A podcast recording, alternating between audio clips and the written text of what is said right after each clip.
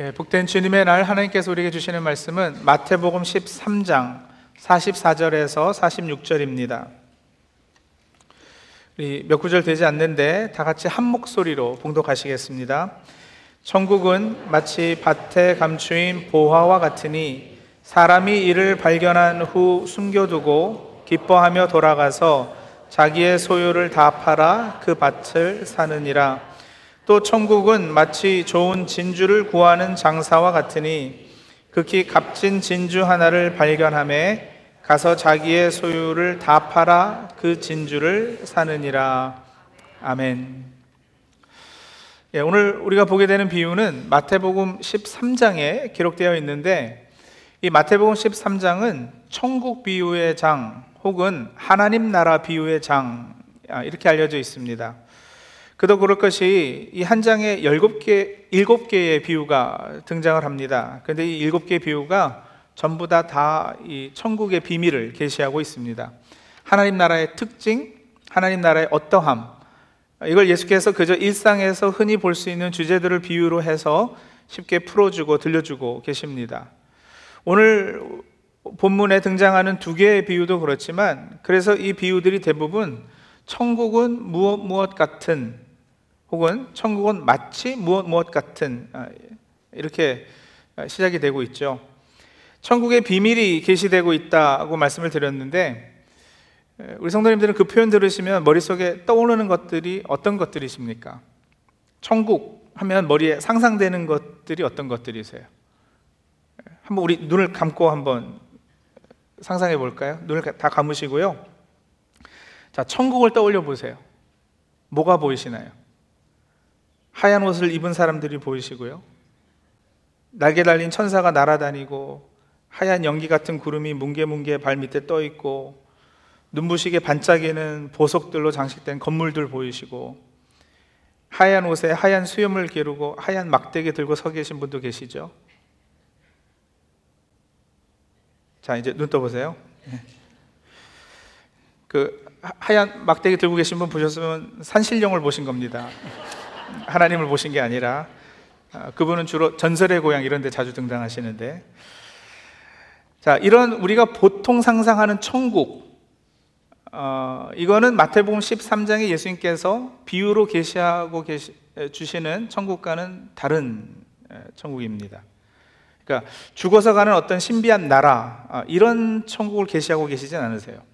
그리고 또 예수께서 활동하시던 당시 이스라엘 사람들이 기대했던 천국이 있었거든요. 하나님의 나라. 근데 그 역시도 아니었어요. 당시 이스라엘 사람들은 정치적, 군사적 이스라엘의 화려한 회복을 꿈꾸고 있었는데 그래서 지배하던 로마 제국의 멸망이 곧 그들에게는 종말이었고요. 그러한 기존 역사의 종말은 또한 하나님이 다스리는 신정 국가의 새로운 시작을 의미하는 것이기에 옛날 다윗 왕이 통치하던 바로 그런 때로 돌아가기를 어, 당시 유대인들은 원했었죠. 그게 그들이 꿈꾸던 천국이었어요. 하나님의 나라. 그래서 그들은 메시아를 기다렸거든요. 마치 옛날 모세같이 다윗같이 하나님의 기름 부음을 받은 어떤 존재가 등장해서 그들을 회복해 주시기를 구원해 주시기를 기대했던 겁니다. 그런데 참 메시아이신 예수님께서는 오셔서 회개하라 천국이 가까이 왔느니라 하시면서 천국을 드러내 보여주시는데 이스라엘이 기대했던 것과는 너무도 다른 천국이었죠. 또 우리가 그렇게 조금 전에 상상했던 이렇게 막 뭉게구름 떠 있는 그런 천국과도 너무 다른 하나님의 나라를 계시하셨어요. 주님의 비유로 계시되는 천국은 어, 말씀드렸지만 죽어서 가는 어떤 장소로 소개되고 있지 않습니다. 그런 천국도 분명 있어요. 하지만 적어도 마태복음 13장에 천국은 마치 무엇 무엇 같이로 소개되는 천국은 예수 그리스도의 오심으로 임하게 되는 이 땅 위에 하나님의 통치, 이 땅에 하나님의 다스림이 임하기 시작함, 이걸 의미하는 거거든요. 그리고 그 하나님의 나라는 여러분, 여러분, 일단 화려하기 시작하지 않습니다. 그래서 이 천국은 13장 어, 31절의 비유를 보면 우리는 44절에서 46절까지만 보았지만 31절의 비유를 보면 사람이 자기 밭에 갖다 심은 겨자씨 하늘같이 시작된다 그랬고요. 이 천국은 마치 33절에 보시면 여자가 가루 서말 속에 갖다 넣어 전부 부풀게 한 누룩과도 같다 그랬습니다. 겨자씨 하나는 굉장히 작잖아요. 눈에 보이지도 않을 정도로 작은 건데 밭에 심으면 나중에는 풀보다 더 커서 나무가 되고 공중에 새들이 와서 그 가지에 깃들게 됩니다. 가루 서말에 누룩을 섞으면 처음에는 가루에 섞여 보이지도 않더니 나중에는 그 누룩으로 인해서 이렇게 부풀게 되지 않습니까? 천국의 특징이 그러하다라는 거예요. 그래서 천국은 화려하거나 대단하거나 멋있어 보이지 않고 처음 언뜻 이렇게 보기에는 감추어져 있는 것 같아 보인다는 말씀입니다. 당시 이스라엘이 상상하고 기대하던 천국에 대한 환상을 예수님께서 깨고 계시는 거예요. 자신의 오심으로 인해서 시작되는 천국, 하나님 나라는 보잘 것 없이 시작되겠다라는 것이죠. 과연 그러했습니다. 구유에서 태어난 가난한 목수의 아들로부터 시작이 됐고요. 그 천한 나사렛 동네에서 시작이 됐고요. 사람들이 거들떠 보지도 않았어요. 뭔가 대단한 가치를 그 천한 동네 천한 사람에게서 발견하기는 쉽지 않지 않았겠어요? 그래서 성경은 십자가의 도가 멸망하는 자들에게는 미련한 것이라 적고 있습니다. 세상 사람들은 보고도 당연히 그냥 지나칠 정도로 가치 없어 보이는, 아니, 미련해 보이는. 그러나 여러분 성경은 뭐라고 그랬느냐면 구원받는 우리에게는 이 십자가의 도가 하나님의 능력이라 하셨거든요. 베드로전서 2장 6절 7절에도 이렇게 말씀하셨습니다. 제가 있습니다. 성경에 기록되었을 때 보라 내가 택한 보배로운 모퉁이 돌을 시온에 두노니 그를 믿는 자는 부끄러움을 당하지 아니하리라 하였으니 그러므로 믿는 너희에게는 보배이나 믿지 아니하는 자에게는 건축자들이 버린 그 돌이 모퉁이의 머릿돌이 되고 믿는 너희에게는 뭐라고요? 보배라고 그랬어요. 알아보는 사람들에게는 엄청 가치가 나가는 거예요. 그러나 다른 이들에게는 그저 못생긴, 그래서 버려버리는 돌이라는 거죠. 믿는 너희만 이게 보배, 보화인 줄 알고 그 가치를 제대로 알아본다. 이런 말인데, 뭘요? 하나님의 나라를요? 하나님 나라의 가치를요? 자, 여러분, 여기까지만 들으셔도 오늘 본문 44절에 등장하는 감추인 보화의 비유가 좀 풀리지 않나요? 연결이 되세요? 천국은 마치 밭에 감추인 보화와 같으니 예수 그리스도로 말미암아 도래하는 하나님 나라는 사람들이 보아도 아무도 그 가치를 제대로 알아보지 못하는 이 감추어져 있는 보화 같은 거예요. 매일같이 출근하며 지나치는 그 밭에 그냥 있어요. 밭주인도 보고도요, 발로 툭툭 치고 귀찮아해요. 십자가의 도는 멸망하는 자에게 미련한 것이니까요. 그러나 그 가치를 알아보게 된 사람에게는 이게 값으로는 따져지는 것이 아니거든요. 그 레오나르도 디카프리오 주연의 블러드 다이아몬드라는 영화가 있습니다. 1990년대 아프리카 시에라 리온이라는 나라에 다이아몬드 광산을 둘러싸고 벌어진 내전에 관한 실화를 영화로 만든 건데 5년 동안의 내전을 지나면서 시에라 리온에서는 20만 명이 학살되고요. 25만 명의 여성이 인권 유린을 당합니다. 4천 명이 사지가 결, 절단이 되고 7천 명의 소년병이 어린아이들이 군인이 되고 10살짜리 꼬마가 자기 키만한 총을 들고 무자비하게 사람들을 죽이곤 했습니다. 당시 인구 3분의 1인 200만 명이 난민으로 전락했다 그러죠. 이런 비극적인 일이 아프리카 한 나라에 일어난 것은 다이아몬드 때문이었어요. 아프리카 사람들은 다이아몬드를 그냥 길가에 깔린 돌멩이 중에 하나로 보고 발로 툭툭 치고 다녔거든요. 근데 서구 사람들이 와서 보니까 이게 기가 막힐 노릇인 거예요. 아니, 저 돌멩이 저거 하나만 주워오면 팔자를 고쳐도 여러 번 고치는데, 그래서 이 서구인들이요, 그 열광의 탐욕이 결국 한 나라를 망치고 많은 사람을 비참하게 만들고 말았는데, 어쨌든 제가 드리는 말씀의 포인트는 바로 그 다이아몬드의 경우와 마찬가지로 천국도 어떤 사람은 그 가치를 전혀 알아보지 못하고 또 어떤 이들은 그 가치를 알아보고서는 자기가 가진 모든 것을 바꿔서라도 그것을 사게 된다라는 것이죠. 천국의 가치는 값으로 따질 수 없이 귀한데 그 정도의 가치가 있다는 것을 말하기 위해서 오늘 이 비유에서는 그것을 발견한 사람이 자기 소유를 다 팔아 그 밭을 샀다 이렇게 표현하고 있는 거예요. 이건 약간 다른 이야기입니다만 여러분 이 비유의 주인공이 밭에서 보화를 발견하고 주인 몰래 밭을 사는 것은 다소 도덕적으로 문제가 있어 보입니다. 그렇죠? 여기 보물 있다고 얘기 안 하고 그냥 몰래 사서 그걸 자기가 갖겠다는 심보니까. 근데 여러분, 어, 그, 그런 거에 걸려서 이 비유가 하고자 하는 이야기를 놓치시면 안 돼요. 어, 예수님께서 이런 비도덕적인 행위를 장려하고 계시는 건가? 아, 그렇지 않아요. 비유는 그냥 비유일 뿐인데 이 비유에서 예수님이 강조하는 것은 뭐냐면 이런 만약 그, 그런 뭐 도덕성 비도덕성 따지면은 그럴 필요도 없이 주인 몰래 그냥 보아 훔쳐가면 되잖아요. 그죠? 아무도 모를 때. 근데 굳이 자기 소유를 다 팔아서 밭을 샀다라고 이야기하는 것은 그게 포인트이기 때문에 그래요.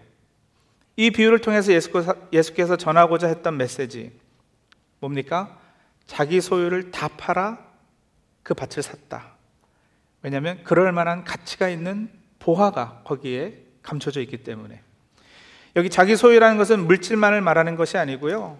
자기 전 존재를 의미하는 거예요. 누구든지 나를 따라오려거든 자기를 부인하고 자기 십자가를 지고 나를 쫓을지니 이 제자로의 부르심에 순종 하는 것을 의미하는 거죠. 자, 정리하겠습니다. 44절, 이 짧은 한 절에 등장하는 이 감추인 보화 비유는요, 천국의 가치를 제대로 알아본다면 모든 것을 다 희생해서라도, 다시 말하면 자신의 전 존재를 바쳐서 예수 그리스도의 제자로 헌신한다라는 거예요. 그리고 그 희생은 싫은데 억지로 마지못해 혹은 뭐 어떤 의무 때문에 그리하는 것이 아니라 44절 다시 보세요. 거기 기쁨으로라는 단어가 들어가 있잖아요. 그죠? 기쁨으로 설렘으로 자원함으로 그리 한다는 것이에요. 자, 그게 44절이고요. 이어지는 45절, 46절에는 또 다른 비유가 하나 등장을 해요. 그리고 이 비유는 감추인 보화 비유와 한 세트가 됩니다. 그러니까 어떤 분은 쌍둥이 비유다 이렇게도 이야기를 했어요. 이 두 개가. 그래서 많은 분이 이 두 번째 비유를 풀 때 주로 어떻게 이해를 하느냐면 이 비유는 감추인 보화의 비유와 같은 내용이고 같은 교훈을 주고 있다 이렇게 이야기를 하죠. 왜냐하면 이 비유에서도 역시 값진 진주가 등장하고요. 자기 소유를 다 팔아서 그 진주를 사는 장사, 장사꾼이 등장하기 때문에 그래요. 그래서 감추인 보화의 비유와 이 비유는 내용과 교훈이 똑같다. 그러나 강조하기 위해서 같은 말을, 같은 비슷한 비유를 예수님이 두 번 하신 것이다. 이렇게 주장을 합니다. 전통적으로 많은 주석가들과 설교가들이 그렇게 이해를 해왔어요. 자, 그럴 수도 있고요. 그럴 가능성도 있어요. 어, 그게 뭐 틀렸다 이렇게는 이야기하지 못해요. 어, 근데 저는 어, 좀 다른 관점에서 봅니다. 그 20세기 초 영국의 웨스민스터 체프에서 목회하셨던 캠버 몰겐이라는 목사님이 계셨는데 그분은 이 두 번째 비유를 그렇게 해석해서는 비유 본래 의미가 살아나지 않는다 하시면서 비유의 해석을 달리 하셨는데 저는 그 몰겐 목사님의 해석이 문맥적으로 성경적으로 옳다고 생각해서 전적으로 동의를 합니다. 그분의 해석이 어땠는가? 자, 보십시오. 44절에는요, 천국은 마치 밭에 감추인 보화와 같으니 했고요. 45절은 또 천국은 마치 좋은 진주와 같으니 했나요? 자, 다시요. 44절은 천국은 마치 밭에 감추인 보화와 같다 이렇게 했고요. 45절은 천국은 마치 좋은 진주와 같다 그러셨냐고요. 저를 보면 아무 소용 없어요. 성경을 보셔야지. 그렇지 않죠? 45절에는 뭐라 그랬어요? 천국은 마치 좋은 진주를 구하는 장사와 같으니 이랬다고요. 진주가 아니고요. 천국은요. 좋은 진주가 같은 게 아니라 그것을 구하는 장사, 장사꾼, 상인과 같으니 그 말이에요. 그 장사꾼이 극히 값진 진주 하나를 발견해서 자신의 소유를 다 팔아서 그 진주를 사는 겁니다. 이 감추인 보화 비유와 진주 장사 비유가 한 세트인 것은 맞아요. 그런데 감추인 보화 비유에서는 그 주인공이 열심히 찾다가 보화를 찾은 게 아니고요. 우연히 발견해요. 진주 장사의 비유에서는 이 장사가 적극적으로 진주를 찾아 나섭니다. 그러니까 하나는 수동적이고 하나는 능동적이에요. 그리고 그 값진 진주를 발견하자 진주 장사는 자신의 소유를 다 팔아서 그것을 샀다고 그랬는데 여기 이 46절에 팔아, 판다로 번역된 헬라어 단어는 자기 파멸, 자기를 버림 이런 의미가 있어요. 44절 감추인 보화 비유에서도 소유를 다 팔아 밭을 산다 해서 같은 팔아, 판다가 등장을 하는데 44절과 46절에 그 판다, 파라라는 헬라어 단어가 다른 단어가 사용이 되는 거예요. 44절에 사용된 헬라어 단어는 교환하다. 그래서 물물 교환 이런 걸 의미할 때 사용되는 단어예요. 재밌지 않나요? 우리 한국말 번역은요. 44절에도 자기 소유를 다 팔아 라고 했고요. 46절에도 자기의 소유를 다 팔아 라고 해서 똑같이 번역을 해 놨어요. 그래서 그 뉘앙스를 알기 어려운데 헬라어로는 원어로는 하나는 그저 교환, 무엇을 주고 다른 것을 얻는 이런 걸 의미하고 또 다른 하나는 자기가 완전히 부서지고 깨어짐으로써 그 다른 것을 얻어내는 어, 이런, 이런 의미를 가진다는 것이죠. 그래서 여러분 진주 장사 비유의 해석은 이렇습니다. 여기서 값진 진주는 바로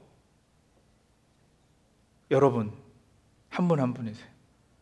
값진 진주는 바로 나예요. 값진 진주를 찾아 나서서 드디어 그것을 찾자 자기를 깨뜨려서 자기를 완전히 부수기까지 해서 그 진주를 구하는 장사. 그 상인은 바로 예수 그리스도이십니다. 감추인 보화 비유에서는 보화가 예수님이에요. 그 보화가 복음이고 그 보화가 천국 가치를 의미해요. 그러나 진수, 진주 장사 비유에서는 진주가 아니라 진주 장사가 예수님이세요. 여러분 진주가 진주 장사를 찾아 나서는 건 아니잖아요. 그렇죠? 진주 장사가 값진 진주를 찾으러 나섭니다. 죄인된 우리가 예수님을 먼저 찾은 게 아니고요. 하나님께서 독생자 예수를 보내셔서 우리를 찾으셨어요. 순서가 그게 맞지 않겠어요? 잃어버린 어린 양을 찾으시는 목자, 잃어버린 동전을 애타게 찾아온 집안을 뒤집어 엎는 여인, 애타게 기다리시는 아버지의 모습. 진주 장사의 모습이죠. 값진 진주를 애타게 적극적으로 능동적으로 찾아 나서는 예수께서 십자가에서 자기 살을 찢기고 피를 흘려 그 피값으로 우리를 사셨습니다. 그래서 여러분 우리는 적어도요.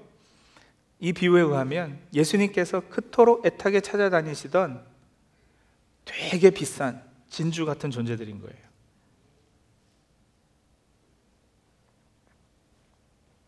조금 쑥스러우실 수 있지만 본인에게 그렇게 한번 얘기를 하세요. 나는 값진 진주다. 나는 값진 진주다.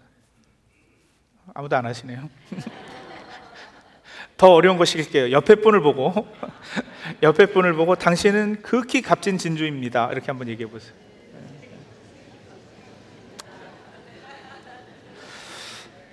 예, 쑥스러우셔도 이제 익숙해지셔야지 돼요. 예, 왜 익숙해지셔야 되느냐면 여러분 하나님께서는 영원히 우리를 진주로 부르고 그렇게 취급하고 계시기 때문에 그래요. 아주 귀한 존재로.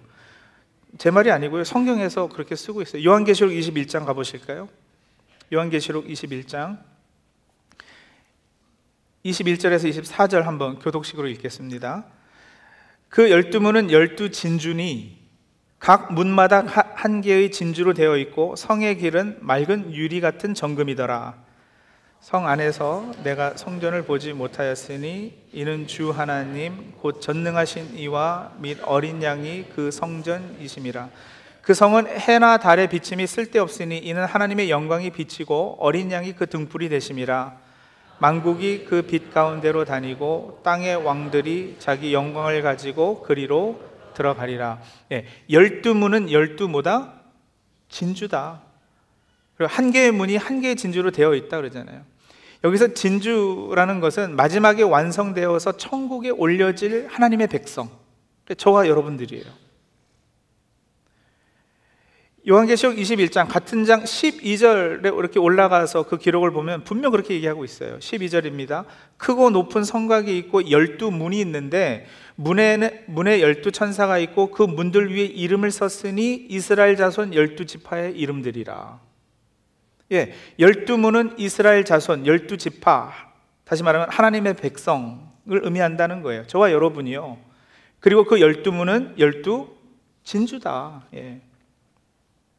우리가 예수님을 믿는 예수님의 사람으로 세상에 존재한다면 그것은 여러분 우리가 예수님을 찾은 것이 아니라 예수님께서 우리를 찾으셨기 때문입니다.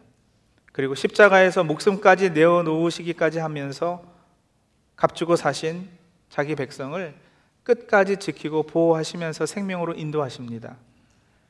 이 예수님이 바로 천국으로 우리 곁에 이미 들어와 계시는 겁니다. 진주 장사이신 예수께, 예수에게 우리가 발견되는 순간 우리의 눈은 떠지고 새롭게 뜬 눈을 통해 우리는 예수라는 보화를 발견하게 되죠. 그 가치를 알아보게 돼요. 그리고 그 보화는 지금까지 우리가 소유했던 그 어떤 것보다도 소중하기 때문에 그 가치를 알아본 사람은 자기 모든 것과 그것을 맞바꾸는 거예요. 여러분, 천국은 감추어져 있다가 은혜로 발견되어 눈이 뜨여 그 가치를 이제는 알아보기에 우리의 전 존재, 전 소유를 다 팔아 사야 하는 그 무엇이고 또한 천국은 예수께서 이 땅에 천한 모습으로 오셔서 십자가에 달려 자신의 전 존재를 부수고 깨어지심으로 피 흘려 아주 비싼 값을 주고 나를 사신 사랑으로 세우신 나라인 것입니다. 기도하죠.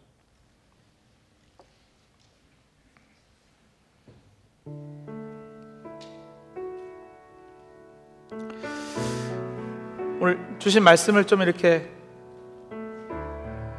묵상하고 마음에 좀 정리하는 시간을 잠깐 가, 지겠습니다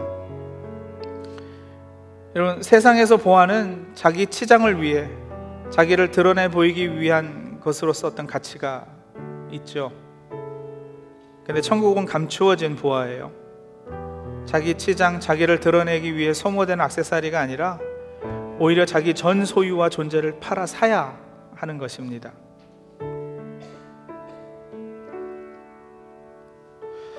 자기 자신을 부인하고 자기 십자가를 지고 나를 따르라. 그만한 가치 있는 보아인데 우리 성도님들에게는 십자가의 도가 미련한 것입니까? 아니면 하나님의 능력이십니까? 그 보아가 나에게도 아직 감추어져 있습니까? 아니면 그것을 발견하셔서 막 흥분이 되시고 감격이 되시고 어쩔 줄 몰라 하시고 내가 어떻게든 무엇을 주고라도 저 밭을 사야 되겠다 작정이 되십니까? 네. 한번 질문해 보시죠. 하나님 나라 천국의 가치를 발견하셨는지.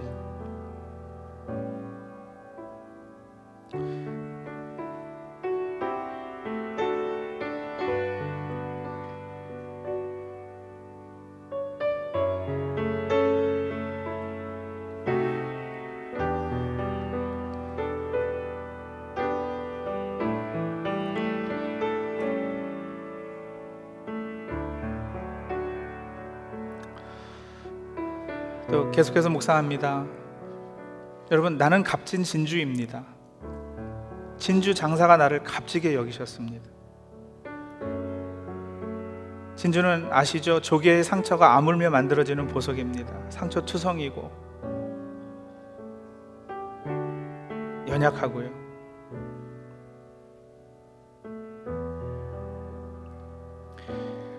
근데 그런 우리도 예수 그리스도의 은총에 힘입으면 진주와 같은 값비싼 가치 있는 보석으로 예, 변해가는 겁니다. 우리 세상 살면서 낮은 자존감, 다른 일과 비교해서 가지는 열등 의식, 미국의 이민자로 살아가면서 겪는 자상의 문제, 또 이런 어려움 저런 고통, 상처가 많으시죠. 근데 신앙 안에서 우리는요 값진 진주로 빚어져 가요. 그리고 진주 장사 되신 예수께서 우리를 너무도 귀하게 여겨 주세요.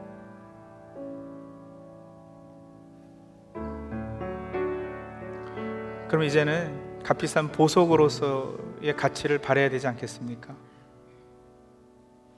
함부로 막 살아도 되는 인생들이 아니에요.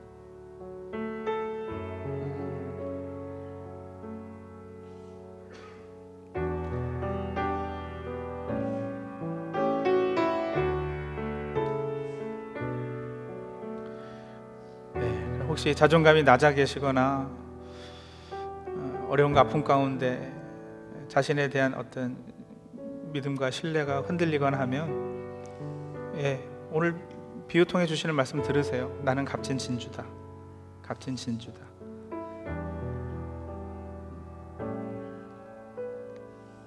예, 오늘 이 두 비유를 통해서 주신